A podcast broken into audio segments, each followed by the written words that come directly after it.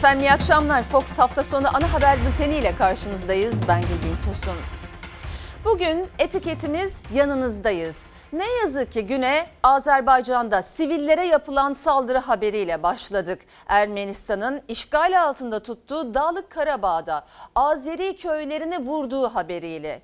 Biz de sesimizi yükseltiyor ve kardeş ülke Azerbaycan'a yalnız değilsiniz yanınızdayız diyoruz. Bültende yine şiddet gören, tehdit edilen doktorları göreceksiniz. Sağlık çalışanlarımıza da yanınızdayız demek istedik. Bir havalimanının durumunu aktaracağız. Garantili yolcu sayısı tutturulamayınca sizin bizim cebimizden ne kadar para çıkacağını da yani yanınızdayız diyoruz bu akşam. Ve öne çıkan başlıkları aktararak başlıyoruz. Koronavirüs nedeniyle her gün 70'ten fazla hasta hayatını kaybediyor. Buna rağmen tamamen kontrolsüz toplu etkinliklere şahit olacaksınız. Bir de yeni krizimiz var. Acaba koronavirüs testleri güvenilir mi? Bugün bültende Covid-19'a yakalanan iki çocuk babası bir doktorun bu süreçte neler yaşadığını anlatırken gözyaşlarına boğuluşunu izleyeceksiniz. O haberi özellikle dikkatle izlemenizi rica ediyorum. İçişleri Bakanı Soylu'nun Anayasa Mahkemesi Başkanı ile yaşadığı polemik muhalefetin gündeminde Davutoğlu ve Karamollaoğlu Soylu'yu sert sözlerle hedef aldı. Cumhurbaşkanı dün Gaziantep'te 300 fabrika açılışı yaptı. İddialara göre o fabrikaların çoğu zaten faaliyette olan fabrikalar. Siyasilerden tepki var. Kim neler söyledi iddialara ilişkin hepsi ve daha fazlası birazdan ama önce Azerbaycan diyoruz. Azerbaycan'la Ermenistan günler süren gerilimin ardından sıcak çatışmaya girdi. Ermenistan işgal altındaki Dağlık Karabağ bölgesinde bulunan Azeri köylerine saldırdı. Sivilleri, askerleri hedef aldı. Saldırıya Azerbaycan ordusu aynı sertlikte karşılık verdi.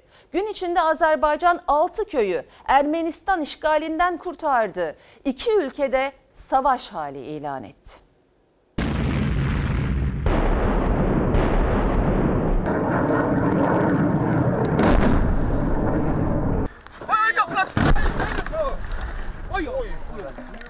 Dedim, dedim bulmaya çalışıyorum.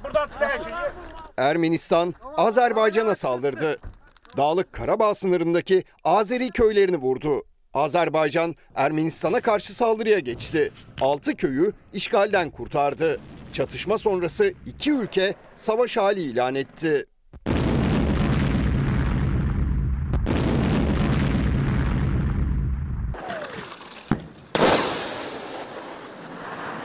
Azerbaycan'la Ermenistan arasındaki Dağlık Karabağ gerilimi sıcak çatışmaya dönüştü. Ermenistan işgal altında tuttuğu Azerbaycan topraklarındaki saldırganlığını hafta başından bu yana artırdı. Tovuz'daki çatışmalarda bir Azeri askeri şehit düştü. Ermenistan 3 gün içinde ateşkesi 179 kez ihlal etti. Bölgede yükselen tansiyon sabahın ilk saatlerinde alevlendi.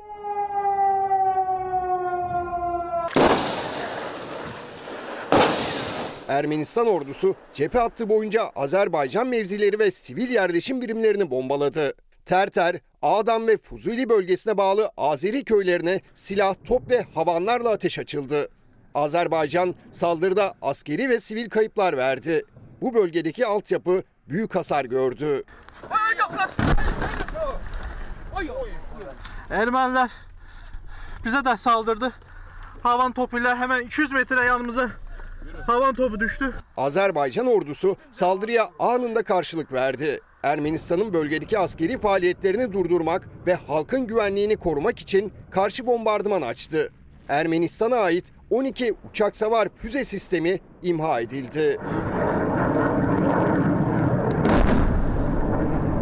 Azerbaycan Cumhurbaşkanı İlham Aliyev ulusa seslendi. Şehitlerimizin kanı yerde kalmayacak dedi. Gün içinde Azerbaycan ordusu füze, top ve hava araçlarıyla Ermenistan ordusunun komuta noktalarını ve askeri araçlarını hedef aldı. Fuzuli ve Cebrail bölgelerinde 6 köyü işgalden kurtardı. Ağdere ve Murovdağ yönündeki stratejik tepelerde kontrolü sağladı. Buna bak. Buranı vurdular. Şandı vurdular. Yat yere. Ermenistan çatışmalarda 4 helikopter, 15 insansız hava aracı ve 10 tankı yok ettiğini savundu. Azerbaycan ise bir helikopterin düştüğünü, içindekilerin kurtulduğunu açıkladı. Şiddetli çatışma sonrası Azerbaycan Meclisi savaş hali pozisyonuna geçti. Riskli bölgeler ve cephelerde 24 saatlik sıkı yönetim ilan etti. Ermenistan da aynı şekilde savaş hali ilan etti. Halktan sığınaklarda saklanmasını istedi.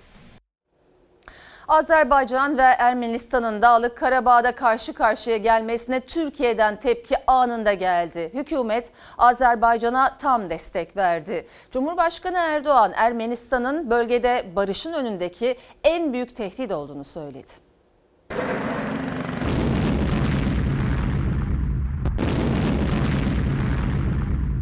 Azerbaycan'la Ermenistan arasında çatışmalar alevlendi. Türkiye'den Azerbaycan'a destek, bölgeyi ateşe atan Ermenistan'a tepki yağdı.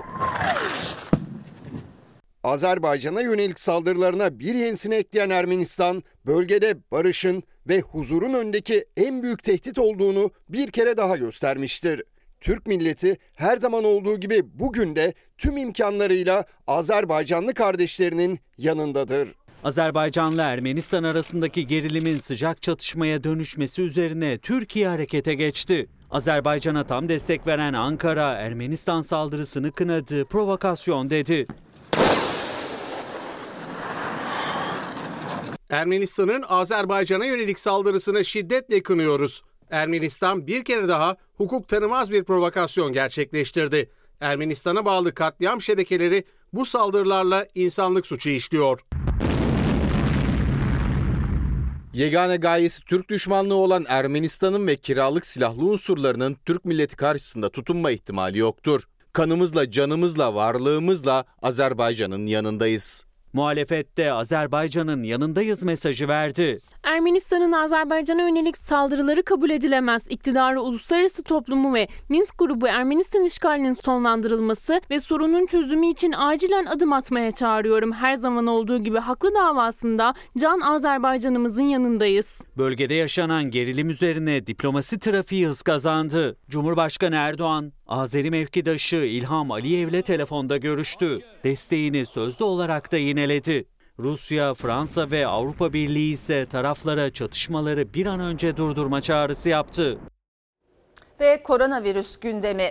Her gün 70'ten fazla hasta hayatını kaybediyor. Yaşam mücadelesi verenlerin sayısı ise her geçen gün artıyor. Buna rağmen sanki hiç salgın yokmuş gibi kontrolsüz eğlence hız kesmeden devam ediyor. Kamp alanında izinsiz bir festivalde buluştu yüzlerce genç. Gece mekanları da yasaklara uymamakta ısrarcı.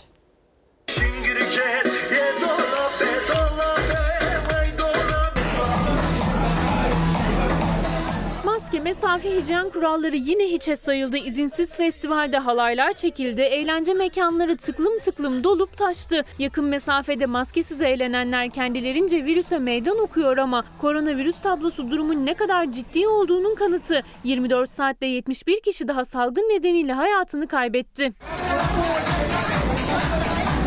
Hasta sayısındaki düşüş işareti bizi tedbirlere daha sıkı tutunmaya davet ediyor. Ağır hasta sayımızda da artış hızı azalma eğiliminde. Sağlık Bakanı Fahrettin Koca'nın da dediği gibi yeni hasta sayısında önceki güne göre gerileme var. Ancak ağır hasta sayısında artış endişeleri arttırmaya devam ediyor. Yaşam mücadelesi veren hastaların sayısı günden güne yükseldi. 1615'e ulaştı. Hayatını kaybeden 71 kişi arasında ise İstanbul Büyükşehir Belediyesi'nin çevre yönetimi şirketi İstaç'ın genel müdürü Mustafa Canlı da var. Anma töreninde eşini, çocuklarını, anne ve babasını mesai arkadaşları yalnız bırakmadı. Cenazesi memleketi Gümüşhane'ye gönderildi.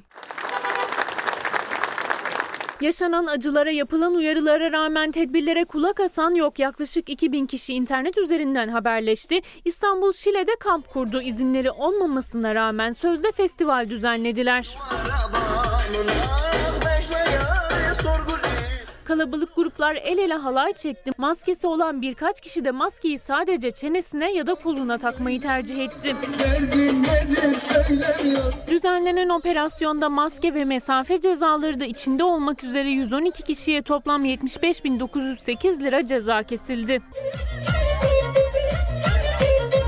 İçişleri Bakanlığı'nın genelgesine rağmen bazı eğlence mekanları da hizmet vermeye devam ediyor. Taksim'de de o sorumsuzluk böyle yansıdı görüntülere. Dans edenler ne maske taktı ne de temastan kaçındı. Kapalı mekanda bir araya gelip kontrolsüzce eğlendiler.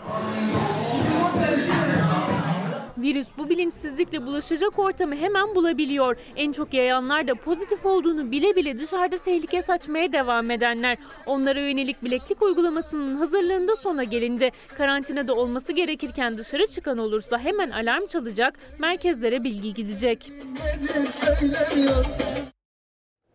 Sayın seyirciler bugüne ait koronavirüs tablosu açıklandı. Hemen verileri paylaşalım. 27 Eylül 2020 test sayımız 101.119, hasta sayımız 1467, vefat sayımız 68, iyileşen sayımız 1116.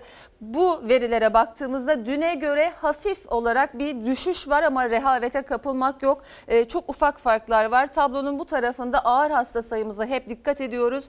1583 orada da düne göre bir düşüş var. Fahrettin Koca'nın her zaman olduğu gibi e, bizlerle paylaştığı bir mesaj var onu da aktaralım. Uzun bir aradan sonra ağır hasta sayımız azaldı. Bugün 1583 ağır hastamız var. Zatüre oranı da düşmeye devam ediyor. Yeni hasta sayısı azalma eğiliminde. Tedbirlerin netice verdiği tartışmasız bir gerçek. Birlikte tedbirlere uyarak virüsü yenelim diyor Sağlık Bakanı Fahrettin Koca.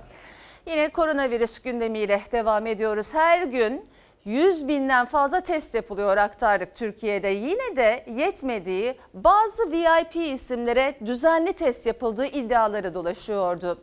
AK Parti Genel Başkan Yardımcısı Cevdet Yılmaz da bir haftada 4 test yaptırdığını duyurdu. Ancak o testler negatif çıkarken akciğer tomografisi ile koronavirüs tanısı konulması kafaları karıştırdı.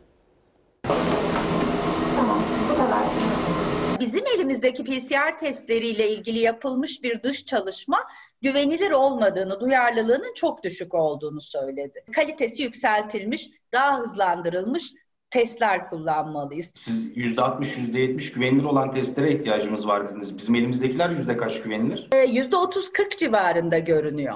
AK Parti Genel Başkan Yardımcısı Cevdet Yılmaz 7 günde 4 test yaptırdığını, yine de teşhisin akciğer tomografisi sayesinde konulduğunu duyurdu. Gözler bir kez daha koronavirüs testlerinin güvenilirliğine çevrildi. Son bir haftada 4 defa testim negatif çıktı. Son 3 gündür yüksek ateş nedeniyle hastaneye gittim. En son akciğer tomografisi çekildi ve Covid tanısı kondu. AK Parti Genel Başkan Yardımcısı Bingöl Milletvekili Cevdet Yılmaz koronavirüse yakalandı. Tedavisine evde devam ediliyor ama dua beklediğini belirttiği sosyal medya mesajında anlattığı teşhis süreci dikkat çekti. Çünkü yaptırdığı 4 test negatif çıkmasına rağmen virüs tespit edildi Yılmaz'da. Sadece testlerin güvenilirliği değil, bu kadar sık test yaptırabilmesi de soru işaretleri yarattı. İki tane yolu var bunun. Ya kendi imkanlarıyla gidip paranızla yaptırabildiğiniz bazı yerler var. Ya öyle bir yere gidip kendi parasıyla yaptırıyor gün aşırı veyahut da bu hizmetten VIP bir kişi olarak tanımlandığı için özel olarak yararlanabiliyor. Kendilerine yani... sormak lazım aslında bunun sorulmasının çok önemli olduğunu düşünüyorum. Çünkü e, hepimizi eşit derecede etkileyen bir salgın söz konusu ve görüldüğü üzere dört kez test yapmış olmak kişiyi korona olmaktan da korumuyor. Gazi Üniversitesi Tıp Fakültesinden enfeksiyon hastalıkları uzmanı Profesör Doktor Esin Şenol'a göre test kriterleri hala çok sıkı. Yani bir dizi elemeden geçiyor virüsten şüphelenenler. Haftada 4 test yaptırabilmek herkes için mümkün gözükmüyor. Evimde pozitif vaka olsa bile gittiğimde bana test yapılmayacak mı belirtim yoksa?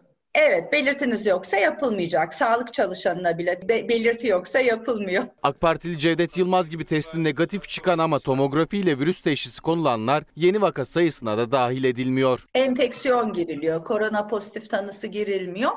Ee, onun için yani e, vakaların büyük bir çoğunluğu bu nedenle eklenmemiş oluyor. Koronavirüs salgınında görev yaparken virüse yakalanan doktorlar yaşadıkları zorlu süreci anlattı. 5 ve 9 yaşlarındaki iki çocuğunu aylarca göremediğini söyleyen doktor yaşadıklarını anlatırken gözyaşlarına boğuldu. Ee, oğlum kızım tabii ikisi de biraz korktular.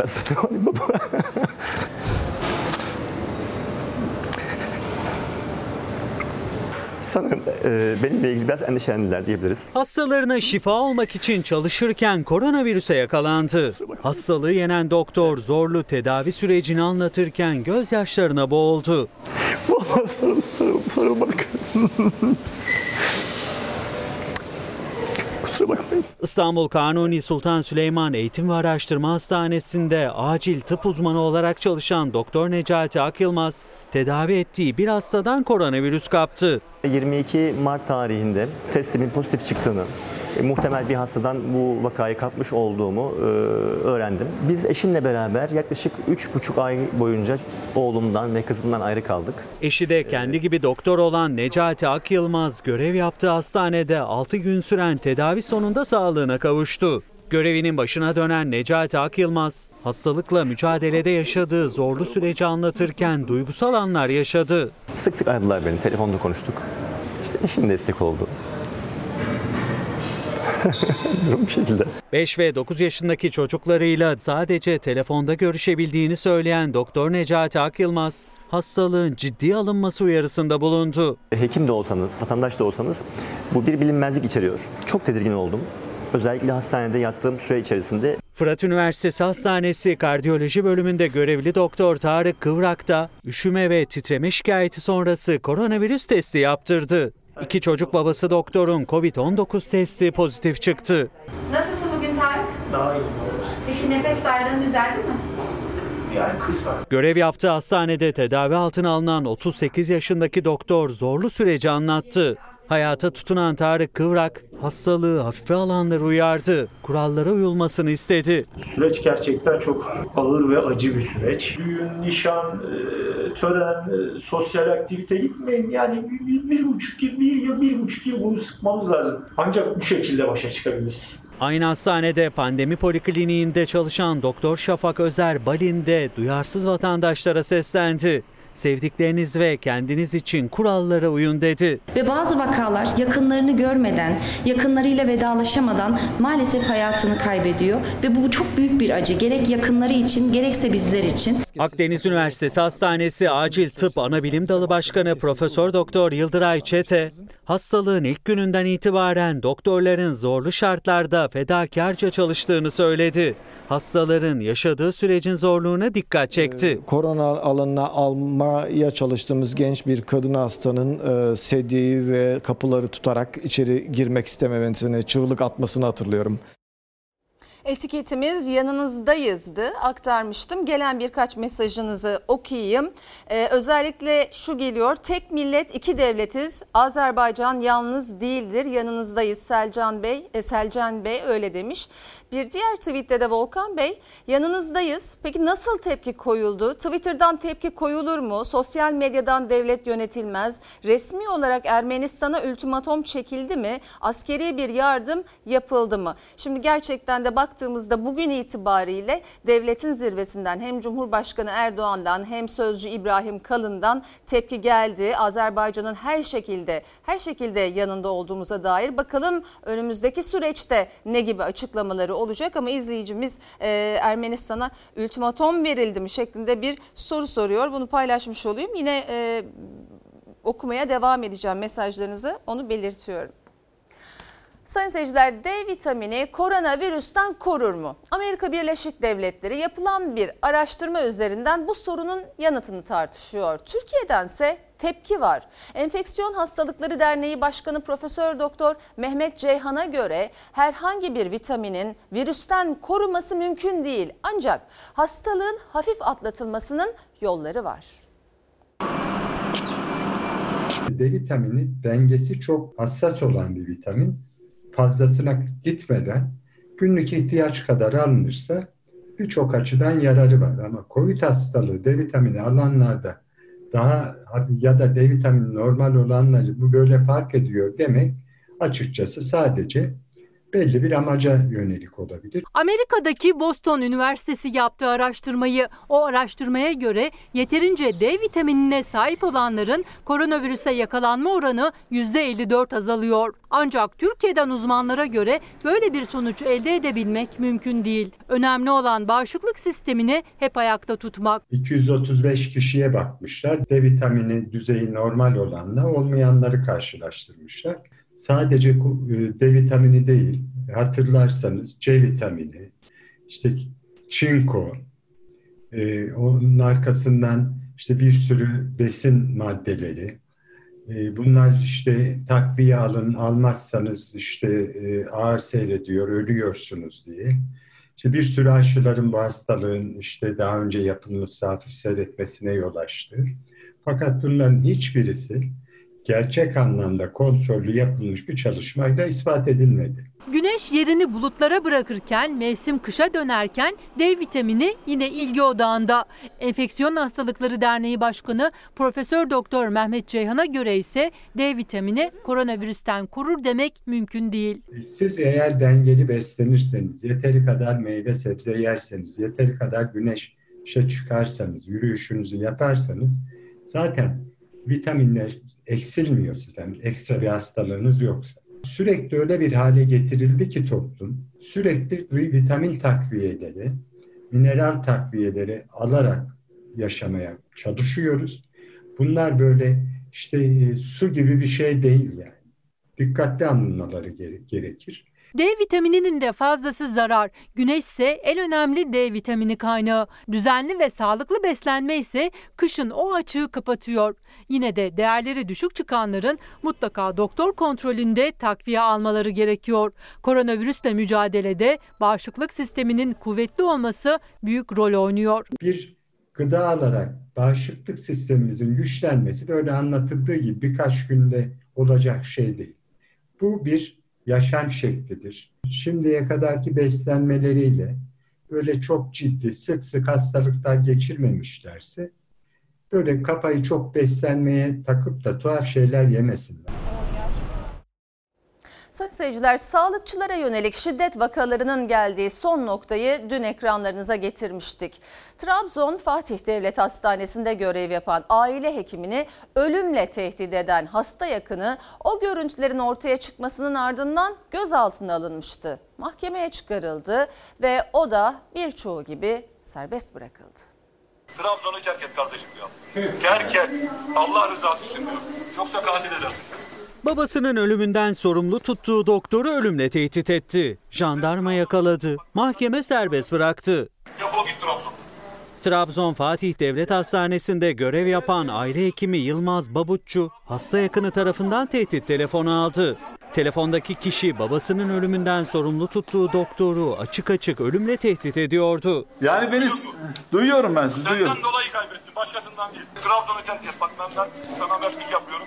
Trabzon'u terk et kardeşim. Benim acım sıcakken senin e, çocuklarını yetim bırakmak istemem. Aile hekimi Babutçu yaşadığı o anları sosyal medya hesabından paylaştı. Eğer benim bir... Uyduruyorsan uydur, Trabzon'u terk et bir hafta. Benim, benim acım çok sıcak.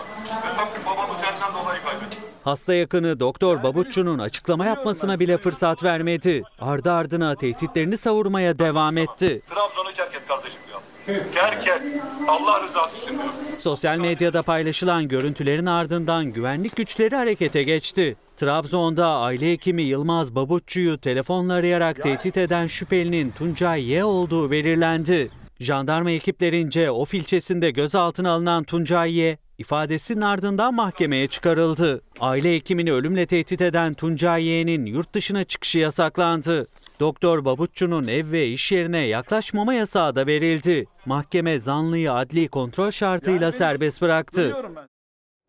Yanınızdayız etiketine gönderdiğiniz birkaç mesajı daha paylaşalım. İbrahim Bey, Can Azerbaycan'ın yanındayız demiş. Bir diğer izleyicimiz e, hesabın ismi de uzaktan öğrenci. Peki hibrit eğitim isteyen üniversite öğrencilerinin de yanında mısınız? Haftalardır sesimizi duyurmaya çalışıyoruz. E, şöyle ki şunun farkındayız. Özel üniversitelerle devlet üniversiteleri arasında e, fırsat eşit, eşitsizliği oluyor eğitimde. Onun için sizin de yanınızdayız. Mesajlarınızı okuyoruz ediyoruz. Haberlerimizde yer vermeye çalışıyoruz. Bir diğer mesajı daha paylaşmak istiyorum.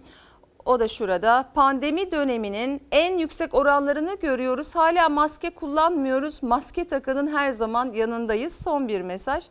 Yanınızdayız. Fox Haber 7 aydır işsiz olan 350 bin kantinci esnafından ne zaman bahsedilecek? Bahsetmeye devam edeceğiz biz efendim. Sayın seyirciler, Cumhurbaşkanı Erdoğan dün Gaziantep'teydi. Akşam yol güzergahında bekleyen vatandaşlara seslendi. Vatandaşların mesafesiz hatta bazılarının maskesiz oluşu Cumhurbaşkanı'nın da dikkatini çekti ama tedbirsizlik Erdoğan'ın çay dağıttığı anlarda doruğa çıktı. Günün dikkat çeken bir başka karesini ise Çevre ve Şehircilik Bakanlığı paylaştı. Bakanlık içindeki koronavirüs eğitim seminerlerine katılanların maske takmadığını, mesafe kuralına uymadığını bakanlık bizzat belgeledi. Lütfen araya açalım. Şöyle mümkün olduğunca mesafe kuralına uyalım. Maskelerimizi takalım. Bu kez otobüsün içinden kendisini yol kenarında mesafesiz bekleyenlere seslendi Cumhurbaşkanı. Yine çay dağıttı. Çevre Bakanlığı'nın koronavirüs eğitim seminerinde salondakilerin maske takmaması da çarpıcıydı. Bakanlığın bu işi ciddi almadığını gösteriyor. Eğitim toplantısıyla ilgili verdikleri fotoğrafta çalışanların maskesiz olduğu ve mesafeye dikkat etmedikleri çok açık bir biçimde ortaya çıkıyor. CHP'li Sezgin Tanrıkulu, Çevre ve Şehircilik Bakanlığı'nda koronavirüse karşı alınan tedbirleri sordu. Bakan Murat Kurum'a bir soru önergesiyle. Bakanlık fotoğraflarla yanıt verdi CHP'li vekile. O fotoğraflardan biri de bakanlık binasında çalışan temizlik görevlilerine verilen koronavirüsle mücadele eğitiminden.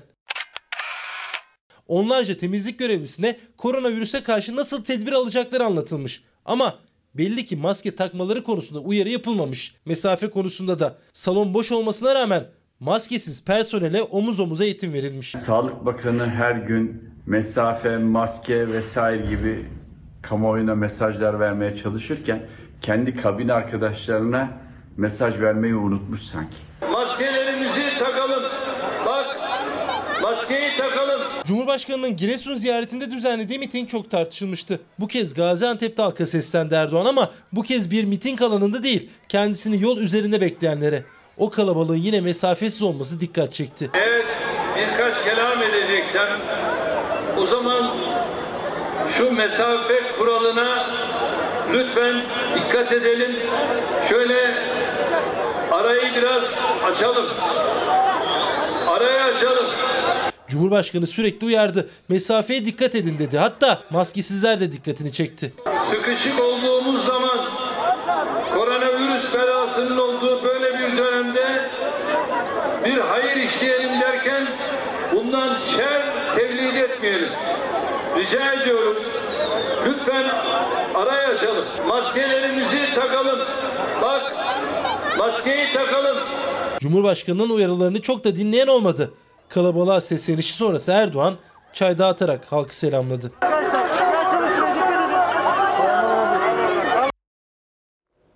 Cumhurbaşkanı Erdoğan dün Gaziantep'te 300 fabrikanın toplu açılışını yaptı. 15 milyarlık yatırım ve 45 bin yeni istihdam sağlandığını söyleyerek yeni açıldığı söylenen fabrikalardan birinin sahibi ise biz 45 yıldır faaliyetteyiz açıklaması yapınca toplu açılış tartışmaya açıldı. 300 fabrikamızın resmi açılışını yapıyoruz. Ya Allah! Bismillah.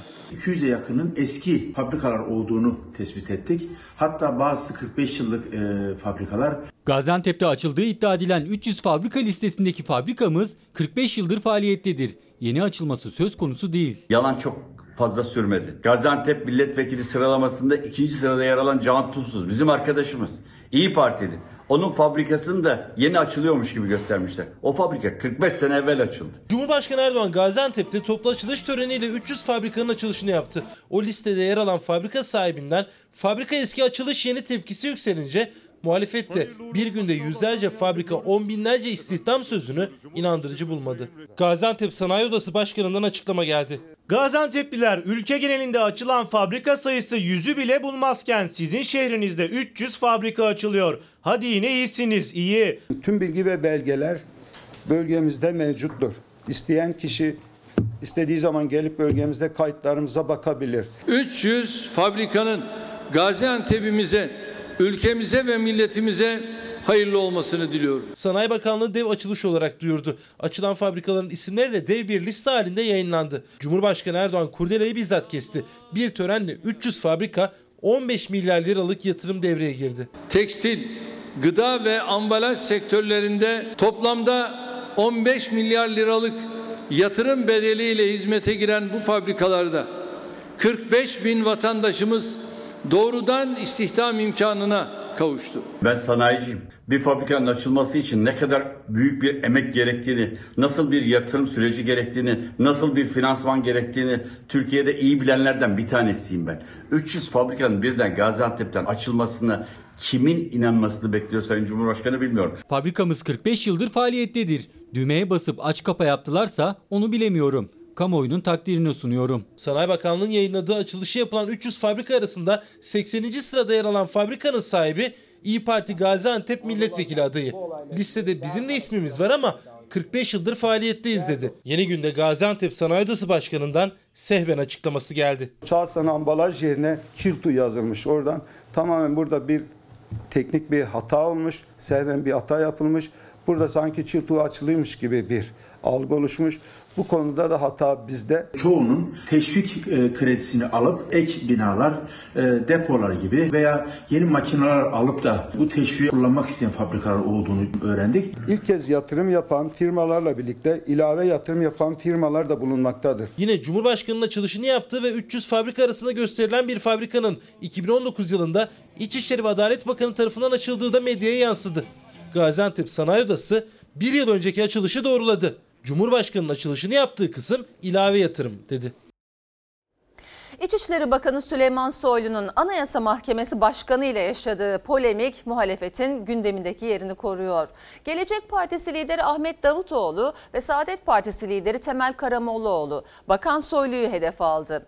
Davutoğlu İçişleri Bakanı'nın eleştirileri için devlet krizi yorumunu yaptı. İçişleri Bakanı Anayasa Mahkemesi ile böyle bir tartışmaya giremez. Eğer girerse bu tartışma, atışma ve didişme olmaz. Bunun ismi buz gibi devlet krizi, hükümet krizi, demokrasi krizi, adalet krizi olur. Bir İçişleri Bakanı Anayasa Mahkemesi Başkanı'na diyor ki gözün kesiyorsa bir koruma almadan bisikletle işine gidip gel bakayım. İçişleri Bakanı iç güvenliği sağlamakla mükellef bir insan. Ben seni koruyamam diyor yani. İçişleri Bakanı Süleyman Soylu'nun Anayasa Mahkemesi Başkanı Zühtü Arslan'a hedef alan sözleri Gelecek ve Saadet Partisi liderlerinin gündemindeydi. Tartışma yeni haftaya da taşınacak gibi. Anayasa Mahkemesi Başkanı'na söylüyorum. Madem özgür bir ülkeyiz ya. Öyle ya. Ana caddelerde, ana arterlerde özgürce yürüyüş hakkının ortadan kaldırılmasını geçen gün onayladınız. Ya polis korumayı almana gerek yok ya. Bisikletinle işe git gel bakalım. Hadi git gel. İçişleri Bakanı Süleyman Soylu şehirler arası karayollarında gösteri ve yürüyüş düzenlenemez maddesinin iptali nedeniyle Anayasa Mahkemesi'ne hedef aldı. Başkan Zühtü Arslan'ı. Günler sonra Arslan yanıt verdi ama İçişleri Bakanı'ndan bu kez FETÖ çıkışı geldi. Elbette herkes dilediği uslubu tercih etmekte serbesttir. Ancak yargı kararından ziyade kararı verenlere odaklanan ve eleştiri ötesine geçen ifadelerin fayda getirmeyeceği açıktır. Anayasa Mahkemesi Başkanımız Polis Akademisi Başkanıydı. Anayasa Mahkemesi Başkanımızın aldığı komiser yardımcılarının %41'ini ben uzaklaştırdım. %41'i FETÖ'den. Bilerek aldığı şöyle yaptı böyle yaptı demiyorum. Bütün yargı sistemi ellerinde istedikleri kararı aldırabiliyorlar. İşaret ettikleri kişileri tutuklatıp istediklerini serbest bırakabiliyorlar. Buna o kadar alıştılar ki. Anayasa Mahkemesi'nin arada sırada yaptığı hukuk hatırlatmasına tahammül edemiyorlar. İçişleri Bakanı'nın FETÖ imasına Anayasa Mahkemesi Başkanı Zühtü Aslan henüz yanıt vermedi. Ama bakanın çıkışı muhalefetin gündemindeydi. Ahmet Davutoğlu da Saadet lideri Temel Karamollaoğlu da Soylu'yu eleştirdi. Kabahat İçişleri Bakanlığı'ndır burada ya. Bu ülke Allah muhafaza etsin yaşanamaz bir ülke haline gelmiş demektir. Niye Anayasa Mahkemesi'ne saldırıyorlar biliyor musunuz? Tamamen keyfi, denetlememeyen, gayri hukuki bir yönetim istiyorlar. Hukuk deyince onlara ayak bağı gibi geliyor. Her yeni çıkışta daha da alevlenen tartışmada muhalefetin eleştirilerine Soylu ne yanıt verecek? Gözler İçişleri Bakanı'nda. AK Parti İstanbul Milletvekili Şirin Ünal'ın evinde şüpheli şekilde hayatını kaybeden Özbek asıllı Nadire Kadirova'nın dosyası takipsizlikle sonuçlanmıştı. Ancak Kadirova'nın hayatını kaybettiği güne dair görüntüler ortaya çıktı. Duygu Hanım telefon e, buradaki çalışan bayana mı ait? Evet doğru. Onu Duygu Hanım da olaya eşlik ediyor, olay yeri incelemeye. Çok yanlış. Polis olay yeri incelemesi yaparken olayla ilgisi olabilecek kişileri e, olay yerinden uzak tutmak zorunda. Ama Şirin Ünal'ın kızı e, bu olay yeri incelemesine sürekli eşlik ediyor. Görüntüler AK Parti İstanbul Milletvekili Şirin Ünal'ın evinde hayatını kaybeden 23 yaşındaki Özbek asıllı Nadire Kadirova'nın odasında yapılan olay yeri incelemesinden. AK Partili Ünal'ın kızının daha deliller toplanırken olay yerinde bulunmasına Kadirova'nın ailesinin avukatı İlyas Doğan tepki gösterdi. Çünkü delil karışıklığına yol açabilir. E, Artı kamu görevlisi inceleme yaparken kendi üzerine bir baskı da hissedebilir. Olayın e, muhatapları önemli siyasi kişiler. Özbek asıllı 23 yaşındaki Nadira Kadirova AK Parti İstanbul Milletvekili Şirin Ünal'ın evinde hayatını kaybetti. Ünal'a ait tabancadan çıkan kurşunla savcılık intihar diyerek dosyayı kapattı. Kadirova'nın hayatını kaybettiği odada yapılan olay yeri incelemesine dair görüntüler ortaya çıktı. Devrilmiş sehpa, saksı. Görüntüye bakıldığında sanki burada bir e, itişme kakışma olmuş gibi bir izlenim oluşuyor. Çünkü intihar eden bir kişi o kadar eşyayı nasıl devirir? Olaydan 5 ay sonra savcılık Kadirova'nın intihar ettiğini belirtip soruşturmada takipsizlik kararı verdi. Dosyayı Anayasa Mahkemesi'ne taşıyan ailenin avukatı ise savcılık dosyasına da giren o görüntüler üzerinden soru işaretlerini bir kez daha gündeme getirdi. Silahın bulunduğu yerle e, Nadire Kadirova'nın yaslandığı söylenen kalorifer peteği arasında 153 santim mesafe olduğu olay yerinde elle tutulan tutanakta var. Ama daha sonra bilgisayar çiziminde bu 51 santime indirilmiş. şarjör boş. Aslında olay yerinde hangi suçla ilgili olabilecek ne varsa silah vesaire olduğu gibi muhafaza altına alınması gerekiyor. Kadirova'nın avukatı İlyas Doğan eksik ve hatalı soruşturma iddiasında Anayasa Mahkemesi'nden çıkacak karar bekleniyor.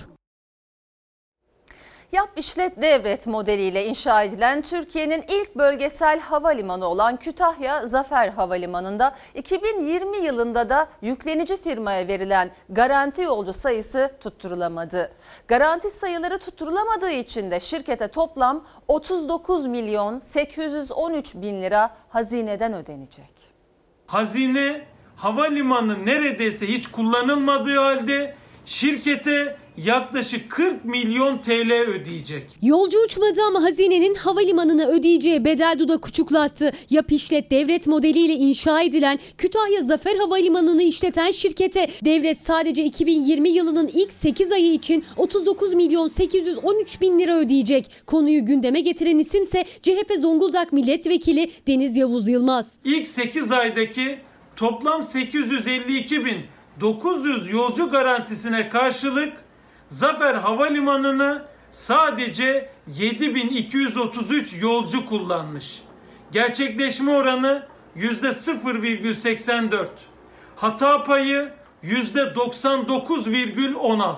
Türkiye'nin ilk bölgesel ve yap işlet devlet modeliyle yapılan havalimanı Zafer Havalimanı 2012 yılından bu yana uçmayan yolcular için ödenen garanti ücretler nedeniyle hep gündemde. 2020 yılında da durum farklı değil. Şirkete 2020 yılı için 1 milyon 299 bin yolcu garantisi verildi. Uçmayan iç hat yolcuları için 2, dış hat yolcuları içinse 10 euro garanti ödemesi yapılıyor. İlk 8 ayda 852 bin 900 kişilik yolcu garantisine karşılık sadece 7233 yolcu havalimanını kullandı. Yani garanti edilenin %1'i bile değil. Şirkete ödenecek garanti tutarı 4 milyon 514 bin avro.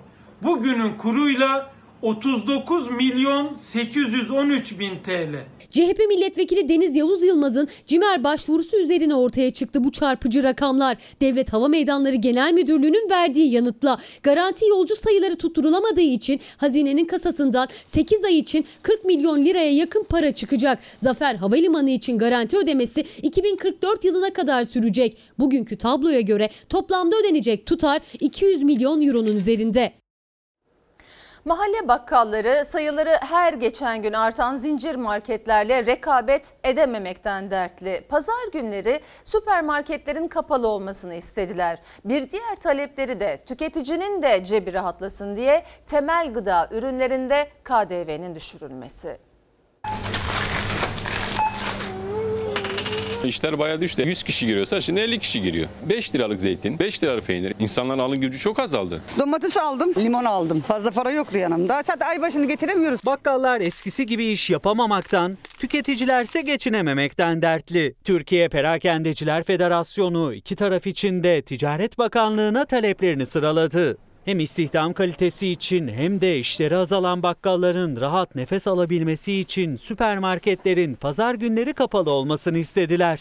Tüketiciler için de temel gıda ürünlerinde %8 olan KDV'nin %1'e inmesini talep ettiler. 8'den 1'e çekilmesi son derece olumludur vatandaş açısından, tüketici açısından. Bizim açımızdan da olumludur. Satışını elde ederiz, daha çok kazanç sağlarız. Daha önceden 100 liralık alışveriş yapıyorum. İki çocuğum var. iki odalı bir evde oturuyorum. O 100 liralık alışveriş iyi kötü geçinebiliyorduk yani. Şu anda 250 liralık alıyorum. Bu benim 5 günüme bile yetmiyor. Tüketici özellikle de artan gıda fiyatlarından şikayetçi. Çünkü maaşının çoğunu mutfağa harcıyor. Temel gıda ürünlerinde 200 liralık alışverişe 16 lira KDV ödüyor. Gıda ürünleri %8. Temizlik ürünleri %18. Ya düşünse daha ucuz alıp daha ucuza satarsın. Peynir, zeytin, süt, yağ, şeker gibi herkesin ihtiyaç duyduğu temel gıda ürünlerinde KDV oranı %8. Eğer bu %8'lik oran %1'e düşerse ürün başına tüketiciye 20-30 kuruş bir indirim sağlayacak. Toplu alımlarda bu avantaj daha da katlanacak. 3-5 lira bile benim için iyi. Çünkü evime o gün iki tane ekmeği almış olurum. KDV gıdalar hiç alınmasın yani. Temel ihtiyacımız bizim yani. Bu olmadan yaşayamam ki ben. Emekli insanız. Düşse memnun oluruz. Türkiye Perakendeciler Federasyonu'nun Ticaret Bakanı'nı ziyaretinde sunduğu bir diğer talepte pazar günleri marketlerin kapalı olması. Artık neredeyse her sokak başında bir zincir market olduğunu söyleyen bakkallar pazar günleri süpermarketler kapansın talebine çok sıcak bakıyor. Özellikle de salgın dönemiyle işlerinin azaldığı bu günlerde bu talebin hayata geçmesini bekliyorlar. Biz bunu 20 senedir, 25 senedir söylüyoruz. Hani gitgide mahalle aralarını artık diğer X marketler, zincir mağazalar açıyor. Küçük esnafı e, gitgide öldürüyor. Beyincik erimesi hastalığı nedeniyle günden güne hareket kabiliyetini yitiren çocuklar için aslında bir umut var. Ama o ilacın dozu 25 bin euro. Yıllık maliyetse milyonlarca lirayı buluyor. Aileler ilacın SGK'nın ödeme kapsamına alınması için eylem yaptı bugün. İşte bu hastalığı tedavisi olduğunda başta sevindik. Ondan sonra TGK ilacı karşılamadığını duyduk. Sevinçleri yarım kaldı. Beyincik erimesi olarak bilinen NCL hastalarının aileleri bir kez daha seslerini duyurmaya çalıştı. İstanbul'da bir araya geldiler. İlaçlarını SGK'nın karşılamasını istediler. Çünkü 15 günde bir kullanmaları gereken ilacın tek dozu 25 bin euro yani 223 bin lira. 3 aylık alınıyor. Yardım kampanyalarıyla tedavilerine başlanan çocuklar 3 ay sonra yeniden ilaçsız kalıyor. Aileler kalıcı bir çözüm bekliyor. 3 ay öncesi bir yardım kampanyasıyla kızıma ilaç aldım. Geçen hafta son dozunu kullandık bitti. Meryem Karaman 4 yaşında NCL tip 2 hastası. Ailesi ilaca yardım kampanyasıyla ulaştı. 3 ay kullandılar, ilaç bitti. Meryem'in tedavisi yarım kaldı. Şu an kendisi yiyip içebiliyor. Elinden tuttuğumuzda yürüyor. Kendi başına 5-6 adım atabiliyor. Peki tedavi devam etmezse ne olacak? Tedavi devam etmezse kızım ağır engelli olacak. Tedavi ömür boyu sürüyor. Bizim gücümüz yetmiyor. Güçlerinin yetmesi mümkün değil. İlacın 15 günlük tek dozu 223 bin lira çünkü. Türkiye genelindeki çocukların sayısı ise çok değil. İki elin parmakları kadar. İlacı kullanmadıkları her gün bu çocuklar nöbet geçiriyor ve her nöbet sonrası hareket fonksiyonlarını biraz daha yitiriyorlar. İlaç istiyordum ben. 4 yaşından sonra çok ağır bir nöbet geçirdi. Bu ilacı kullanılması gerekiyor. İlacın yıllık maliyeti yaklaşık 700 bin euro. Yardım kampanyası bir işe yaramıyor. Ondan sonra tekrar ortada kalıyorsunuz. Çocuklarımız gözümüzün önünde eriyor gittikçe. Gelirim yok 8 aydır çalışmıyordum yeni gelmişim. Misafirlikte kalıyorum şu anda. Aileler bir an önce çocuklarının kullanması gereken ilaçların SGK'nın ödeme kapsamına alınmasını istiyor. Ne yapacağız? Çaresizlik içinde bekliyoruz. Sayın Cumhurbaşkanımızdan el uzatmasını istiyoruz. Çaresizlik. Tamamen çaresizlik. Sayın seyirciler Fox Haber'in WhatsApp ihbar hattı değişti. Yeni numaramızı sizlerle paylaşmak istiyorum. 539 0539 315 03 çift 0. Ee, bize buradan ihbar, şikayet ve isteklerinizi gönderebilirsiniz efendim. Şimdi ara zamanı. Efendim Fox hafta sonu ana haber bültenini burada nokta alıyoruz. Fox'ta yayın Savaşçı'nın yeni bölümüyle devam edecek. İyi bir akşam geçirmenizi diliyoruz. Hafta içinde Selçuk Tepeli sizlerle birlikte olacak. Hoşçakalın. Her köşesi cennetin